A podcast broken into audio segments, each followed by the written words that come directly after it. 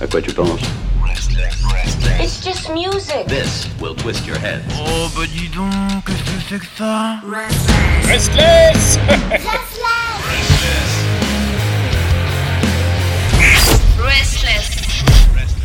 Et bien sûr, en ce jeudi, la célébration se fait du côté de Madrid pour la nouveauté rock'n'roll espagnole avec, euh, eh bien, dans cette magnifique ville euh, qui me manque déjà, euh, Christophe, notre reporter, journaliste international, qui se délecte d'une culture chaleureuse. Bonjour. Eh ben, bonjour déjà, et tu sais quoi, bah, actuellement je suis en train de me délecter. je vois bien, je vois bien. Parce qu'on est en visio, hein, à chaque fois, vous- je vous- a déjà raconté que, que tout, tout se passe en visio pour qu'on puisse euh, évidemment euh, faire ça très sérieusement. Alors, comment ça va Christophe? Bah ça va bien, et toi? Voilà, après cette question de merde, euh, du coup, tu, as, tu as parlé de, de quel groupe? Ça va mal, ça va très mal actuellement, donc j'ai envie d'en parler un petit peu, justement, profiter de la voix que tu me donnes. Alors aujourd'hui, mon cher Pierre, on va parler euh, d'un groupe madrilène, parce que moi j'aime bien la ville, j'aime bien ma ville, j'aime bien Madrid, j'aime bien les madrilènes, j'aime bien les gens qui vivent ici. Donc du coup Mhm. je me suis dit pourquoi pas chercher local, hein, euh, comme c'est la Tant mode. faire. Du coup, on va parler d'un groupe qui s'appelle Eon. Eon, E-O-N, comme ça s'écrit. Mhm. Donc c'était un groupe, C'était. C'était Ah bah ça un commence groupe. bien. c'était un groupe de métal à tendance rock alternatif qui est né donc en 2009. Il y a pas mal de temps déjà, euh, d'une petite collaboration entre musiciens euh, qui venaient de diverses formations. Donc le groupe, euh, pendant sa courte vie, on va dire, on y reviendra hein, évidemment, nous a gratifié donc de deux albums jusqu'en ce début d'année là où ils vont en sortir un troisième sur lequel on, on va revenir à la fin. Donc le premier euh, album du groupe qui s'appelle Invisible, qui est sorti en 2012 après une campagne de crowdfunding, donc très sympa, euh, je trouve euh, toujours ce concept, hein, c'est vraiment vraiment intéressant. Donc euh, ça leur a permis de produire et de distribuer directement le premier EP et euh, de commencer à se faire un nom sur la scène de métal espagnol. Donc euh, grâce au premier travail euh, d'Eon qui s'appelle donc Invisible, euh, ils ont réussi à enchaîner donc pas mal de concerts, ils ont pu avoir un peu de budget aussi pour tourner comme ça un peu en dehors de Madrid aussi. Et euh, c'est comme ça qu'ils ont réussi à se faire connaître euh, un petit peu plus que uniquement dans le cadre très très euh, euh, restreint de la ville de Madrid. Donc franchement, je dois vous dire que à l'écoute euh, du premier album, ça m'a vraiment vraiment surpris parce que euh, on sent déjà qu'il y a une qualité et une envie réelle et qui dépasse le cadre d'un album début, tu sais, vraiment. Là, on voit qu'il y a du potentiel en fait. On le dit tout le temps, on voit qu'il y a du potentiel. Mais sincèrement, quand j'ai commencé à écouter les, les titres de, de cet album-là, qui est dispo sur Spotify si vous avez, sinon il est dispo aussi sur YouTube gratos, euh, sincèrement, ça, ça donne envie d'en savoir plus. Donc euh, c'est original, sincèrement, c'est pensé, c'est puissant, c'est nuancé, c'est top. Donc pour illustrer le propos, parce que bon, euh, Ah bah oui. encore mieux quand même de l'écouter. Donc euh, pour le coup, il y a le titre qui s'appelle Symmetria, euh, issu de, de cet album Invisible. Donc c'est le premier single qui a été tiré de l'EP, si on peut appeler ça un single évidemment, parce qu'on parle d'autoproduit. Donc euh, c'est une idée euh, très originale, je pense. C'est euh, clairement teinté d'inspiration métal de l'époque. Je te laisserai les découvrir, tout en apportant, je pense, un petit plus qui les fait ressortir du lot. Donc je te propose d'écouter tout de suite l'extrait.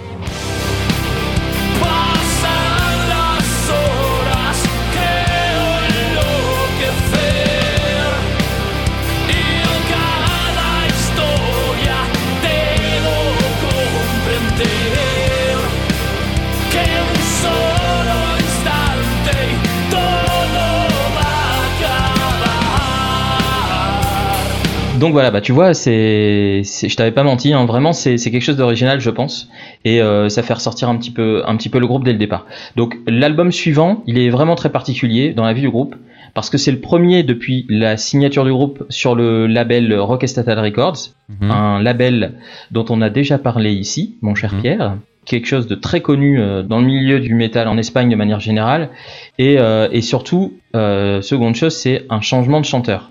Ah. Donc c'est quand même hardcore dans un groupe, un changement de chanteur. Et là, ça marque euh, totalement la différence. Euh, la- à la mélodie caractéristique euh, que moi j'ai déjà euh, apprécié euh, largement dans le premier album, personnellement, là on ajoute vraiment la puissance, l'ampleur et surtout la maîtrise de la voix. Je pense qu'il peut-être manquait un petit peu à Eon pour en faire un groupe de métal à, à part entière et les faire un petit peu sortir de l'ombre Mhm. euh, de, de la scène madrilène. Donc l'album euh, en question s'appelle Medulla. Euh, Médula, en, en- bon, voilà, Médula. Et c'est donc en 2016 euh, que les dix titres euh, sortent et viennent ravir les oreilles de leurs fans et euh, permet d'entrer dans une autre dimension vraiment. Euh, Et c'est rien de le dire. Parce que les petits madrilènes de Eon, figure-toi, mon cher Pierre, arrivent quand même jusqu'aux oreilles de la légende Lars Ulrich de Metallica. Ah ouais. Euh, ouais, quand même, qui les a cités dans, le, dans son podcast qu'il avait à l'époque, qui s'appelait It's Electric. Euh, et il les a cités comme un des groupes espagnols les plus intéressants du moment à l'époque du, du, du, euh, du podcast. Donc franchement, c'est c'est super quoi. C'est euh, Ah bah tu m'étonnes l'exposition là. hein. Waouh. Elle est, elle est gigantesque et euh, ça les a permis d'ailleurs de se faire connaître mais à- au niveau national. Donc euh, de cet album, je pense qu'on peut retenir les inspirations du chanteur, du nouveau chanteur. Euh, donc on reconnaît vraiment des traits euh, de, de Kill Switch euh, à l'époque End of Heartache, euh, tu sais à l'époque bien bourrin là. Et Ouais. puis euh, un petit peu de Corey Taylor dans, dans toute sa gloire avec Slipknot. Et euh, puis un petit peu de Pantera, hein, pourquoi pas Parce que au final, si on cherche un petit peu, on a, on a un- tous un petit peu de Pantera en nous, je pense. Et pas de Baguera. Rien à voir. Et non, rien à voir, absolument pas. Donc le titre, euh, repré- le titre représentatif, donc ça sera euh, Dura Madre, qui veut dire euh, mère dure. Pour moi, c'est ce titre en tout cas qui représente l'album. Euh, il a vraiment tout d'un grand titre et je te propose aussi d'écouter un extrait parce que ça cartonne quoi, c'est super. Allez c'est parti.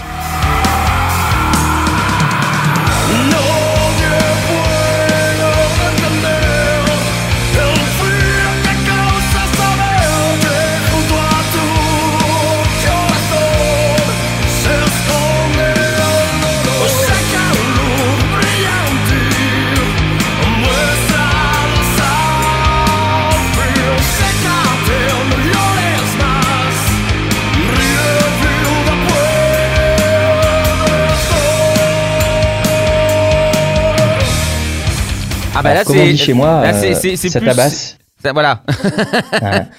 C'est-à-dire c'est un, hein, ça- c'est un peu plus euh, viril. S'il vous plaît, ar- arrêtez de me taper sur la tête avec cette pelle, s'il vous plaît, parce que ça commence à faire un peu mal. Donc, euh, franchement, s'est bien fait et euh, il y a une telle puissance et surtout, on voit vraiment la maîtrise de, de l'organe, si je puis m'exprimer ainsi. Très bien. Donc, donc, on est en début 2021 et on revient avec son troisième album, toujours sur Rock Estatal. Donc là, j'ai nommé Rubicon. C'est sans contexte un grand album, je pense. C'est très certainement le meilleur du groupe, euh, pour ma part. Donc cet album, je pense qu'il annonce deux changements qui vont vraiment bouleverser le futur euh, du groupe. Donc le premier, c'est l'arrivée d'influences électroniques et euh, qui sont Ah. présentes sur certains titres qui viennent s'entremêler à, à la puissance de la voix de Diego, du nouveau chanteur. Donc comme sur le titre Arde, qui veut dire euh, quelque chose qui brûle en espagnol. Je pense que c'est vraiment très bien réalisé et le mix entre euh, l'électro et euh, le métal se fait correctement, je pense. Et, euh, et donc je te propose d'écouter un petit extrait de, de tout de suite.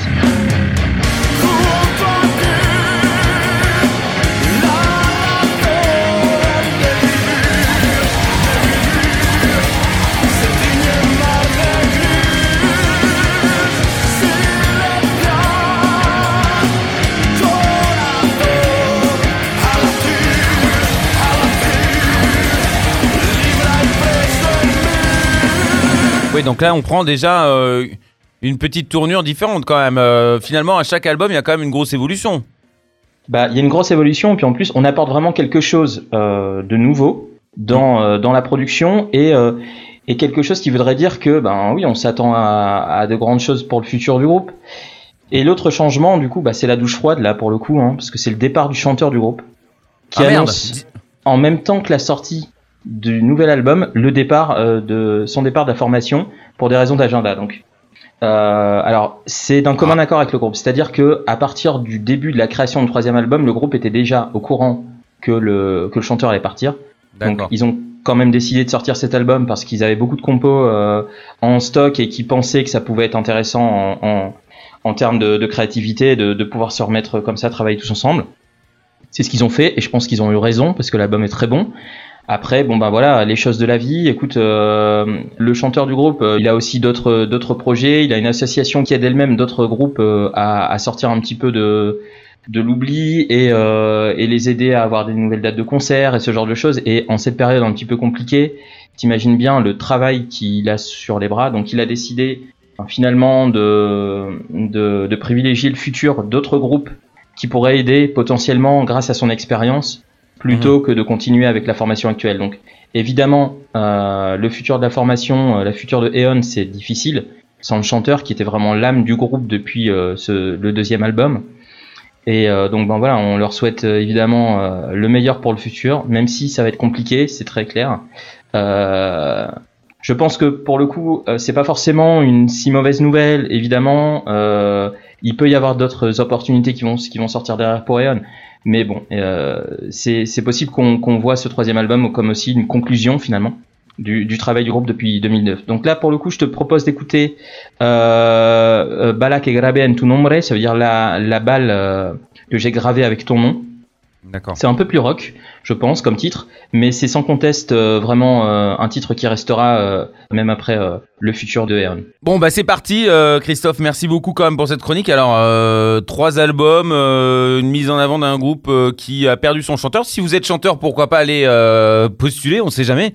Bah en Bah, vrai, exactement, euh, ils cherchent, hein, suis- pour vrai, hein. je, je suppose qu'ils ont envie de continuer. Donc si vous êtes euh, euh, fan Ils de ont ce genre musical, euh, ben allez-y. hein, le- que vous soyez français, espagnol, n'importe quelle nationalité. L'essentiel c'est juste d'avoir la passion et d'avoir surtout l'envie euh, de vous lancer dans une grande aventure comme celle-ci. Surtout que c'est un groupe qui a donc commencé à bien s'installer avec une forte personnalité à cause du chanteur. Bon, voilà, il va falloir remplacer quand même un élément majeur de, de, de- de cette formation. Ah, donc c'est c'est compliqué, mais ça se fait. Donc on est, on est parti là-dessus. Merci beaucoup Christophe. On se Bah, retrouve merci euh, à toi, Pierre. la semaine prochaine. On se retrouve la semaine prochaine, avec plaisir.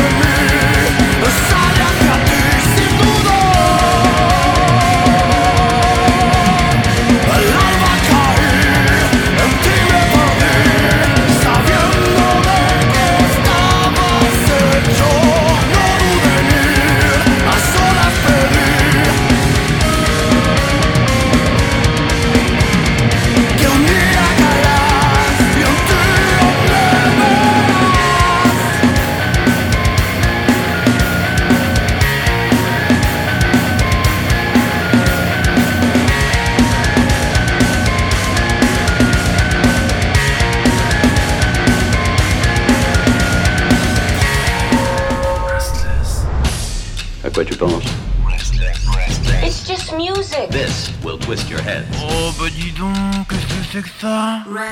Restless